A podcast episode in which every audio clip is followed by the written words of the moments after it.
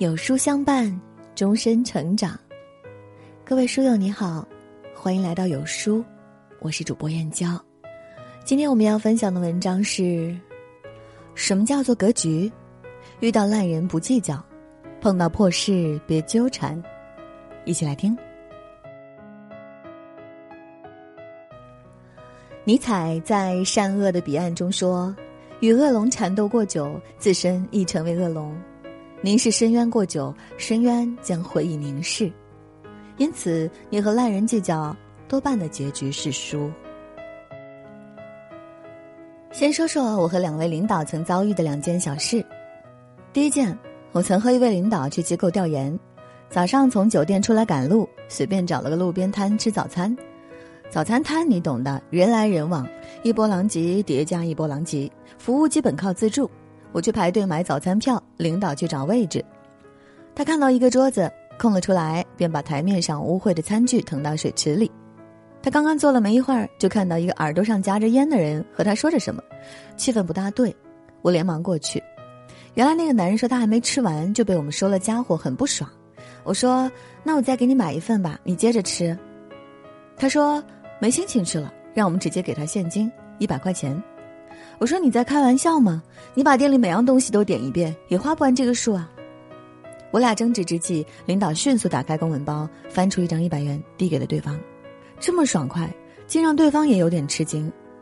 他略愣了一下，然后捏着钱对我不怀好意笑了一下，拍着屁股走人。我那个气呀，正想再说点什么，领导却有点不耐烦的向我摆摆手，意思让我快点去排队，自己低着头开始用手机回复邮件。路上，我略有怨气的嘟囔：“那分明就是个烂人，有意在讹诈我们。”我当时也看到餐具里的东西都吃干净了。领导把我打断，本来以为他要给我讲什么好心态、宽容之类的大道理，谁知他却说：“哎呀，啥事儿重要知道不？对了，上次让你写的报告整完了吗？”那烂人似乎没在他的人生中出现过。另外一位领导的事儿。一次出差，晚上当地机构请我们吃饭，吃到一半儿，突然接到上级通知，发生了一起突发事件，让我们迅速上报应对举措。于是我们准备赶回酒店商量上报内容。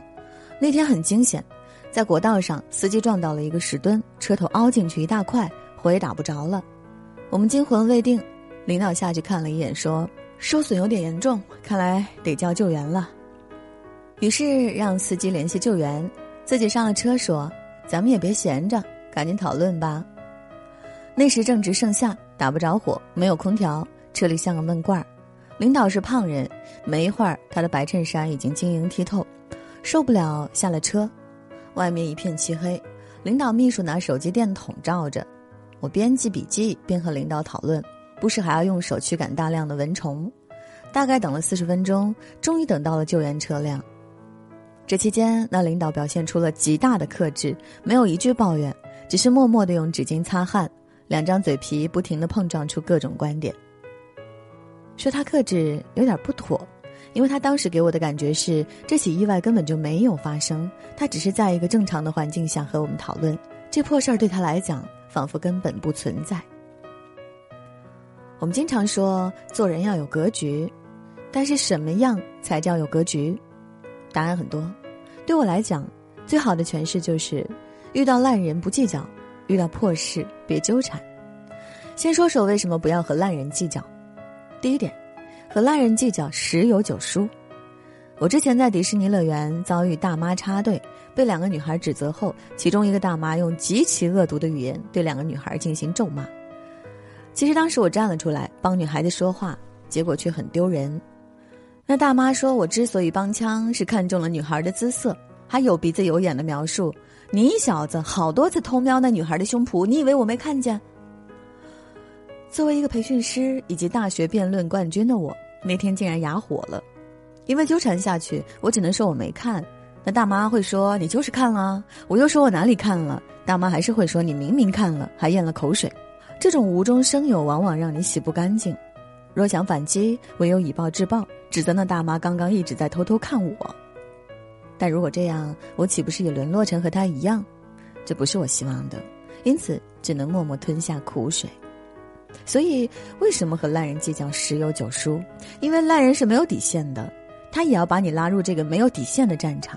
你想要底线，就输掉这场战争；不要底线，输赢未知，但最起码你先失去了底线。第二点，你改变不了世界，也改变不了烂人。这世上很多有责任心的人都希望能够维护社会公德，改变他人的不良习气，但往往事与愿违。网络作家平开顺讲过他父亲中风的经历。他父亲以前负责党群工作，刚刚退休在家。老爷子有一颗侠义心肠，喜爱管点闲事儿。有一次看到小区人行道上停着一辆车，由于人行道窄，路过的街坊邻居很不方便。看到车里还坐着一个年轻人，老爷子便过去交涉。可是任凭老爷子苦口婆心，那年轻人仍然岿然不动。后来，年轻人实在烦不了了，怼道：“老家伙，滚一边去吧！你是闲得慌对吧？”这事儿两天后，老爷子就中风了。平太顺说，当时父亲心里就憋着口气，他最不能释怀的是自己明明句句在理呀，现在的年轻人怎么连道理都不讲了？网络有句话叫“绝对不要和傻叉讲道理”，话虽糙，可理不糙。因为烂人傻叉都是来自另外一个平行宇宙，他们的价值观和处事准则都是和我们截然不同的。你教育不了他们，反而会深受其累。就像村上春树说的：“不是所有的鱼都生活在同一片海洋，因此你改变不了烂人。如果他们能改变，就不叫烂人了。”就像《古惑仔》中的莫文蔚对传教士父亲的劝告：“不要再动员古惑仔们信教了，这不会有任何改变。就算他们都信了教。”也还是信了教的古惑仔。当然，我也不是让你向烂人屈服，而是让你藐视他们的存在，更不要因为烂人搭进去自己的身体、时间、精力和尊严。你要相信一句古话：“恶人自有恶人磨。”对于烂人，别理他，让他加速糜烂，就是最好的报应。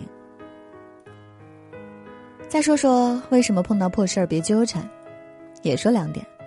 第一点。多数破事是无法挽回的，破赠不顾的成语讲了这样一个故事：郭泰正在行路中，看到一个人背着瓦罐正走着，瓦罐突然掉落，碎了一地。那个行路人头也不回，看也不看，继续走路，像什么事儿也没有发生一样。郭泰上前问他：“为什么你的瓦罐摔碎了，你连瞅一眼都不瞅呢？”那人铿锵作答：“破都破了，再看还有啥用？”郭泰觉得这哥们儿是个人才，就劝他好好学习。此人也听从建议，进行长达十年的求学，终有所成，名确天下。这故事和西方的一句谚语同工之妙：不要为打翻的牛奶而哭泣。可是多数人并不能做到这一点。老板的责备让你郁闷好多天，见了家人也没好脸；没赶上公交车让你戾气满满，见了同事忍不住怼上两句。堵在路上，燥如热浪，你不停的按喇叭，咒骂前方的车流。是啊，我们经常为无法挽回的破事儿而一再的自寻烦恼，可这不是另一种自虐吗？普金斯大学心理学教授霍兰德一次上课，给学生讲了一个妙趣横生的故事，全班轰然大笑。接着开始正儿八经的讲课，没一会儿，他唾沫横飞的把刚刚那个笑话又讲了一遍。这时，几个学生应酬似的笑了两声。万万没想到，教授讲了一会儿课后，把之前那个故事又详细的复述了一遍。这次没有人再笑了，大家面面相觑，眼光变成诧异。这时，霍兰德好整以暇的说道：“大家不会为了同一个笑话一笑再笑，可为什么大家却总会为一件破事儿而反复悲伤呢？”第二点。你常和破事儿计较，往往因为你正经事太少。我曾淘汰过一名员工，一是业绩低下，二是太矫情，让人烦。怎么矫情法呢？就是感觉他天天生活在水深火热之中，不是客户坑了他，就是产品经理蒙了他，要不然就是外卖的分量不够，和小哥吵老半天。最经典的一次，他在网上改签退票。款项在一个星期后才能到他账上，结果他花了差不多两天跟客服争执理论，说他这一千多块钱为什么白白在账户上趴了一个星期，利息为什么不算给他？当然，你可以说他有维权意识，但是他花太多的精力在这些破事儿上，而真正该做的事儿却没有做，比如跑客户、最后业绩掉在完全区外，被公司淘汰。后来我也明白，他的矫情和业绩低下本是相互滋养的共生体。越不去做正经事儿，注意力就越容易聚焦在破事儿上，而那些破事儿仿佛自带磁场，相互吸引。渐渐，你就会沦陷更多的精力，也难腾出空间去做正经事。想起一个心理学家的说法：每个人处理的每一件事都是大脑重塑的过程。与什么样的事儿打交道，你就会不由自主的扮演相应的角色，直到真正成为那个样子。之前网上有一个故事，一个女孩因为牛肉面里的肉太少，和老板吵了起来，吵着吵着就哭了。有好心人就劝她：“不就几片肉吗？这种破事儿不值当，别哭了。”结果女孩哭得更伤心了。好心人想了想，又劝：“哎，这种奸商烂人一个，不值得，别哭了。”谁知女孩还是哭，最后女孩说道：“我不是因为这破事儿，也不是因为那烂人，而是自己毕业了几年，竟然还要为了碗里的几块肉和别人争执，这不是我想要的生活。”是的，我们与烂人和破事纠结，往往是与自己无能的纠结。就像王小波所说的那样，人的一切痛苦都是源于对自己无能的愤怒。因此，那些烂人和破事，在某种程度上，就是我们自己无能的映射。所以，为什么玛莎拉蒂从不和出租车抢道？为什么名人从来不关心哪个自毁体又怂了他？你可能会问我，我现在还没有那么强大，就是比较无能，怎么破？那你最起码要建立自己的价值感。什么是价值感？就是你要明确自己实实在在想要的，而且愿意全力以赴的事是什么。此时的你，注意力就会坍缩进入一个隧道当中，无关痛痒的人与事都被视为可有可无的注脚。正所谓“易定者无感，易感者无定”，就是这个意思。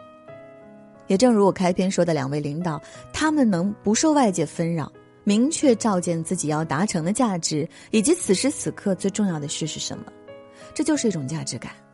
而我觉得下面这个故事就是对价值感最好的诠释。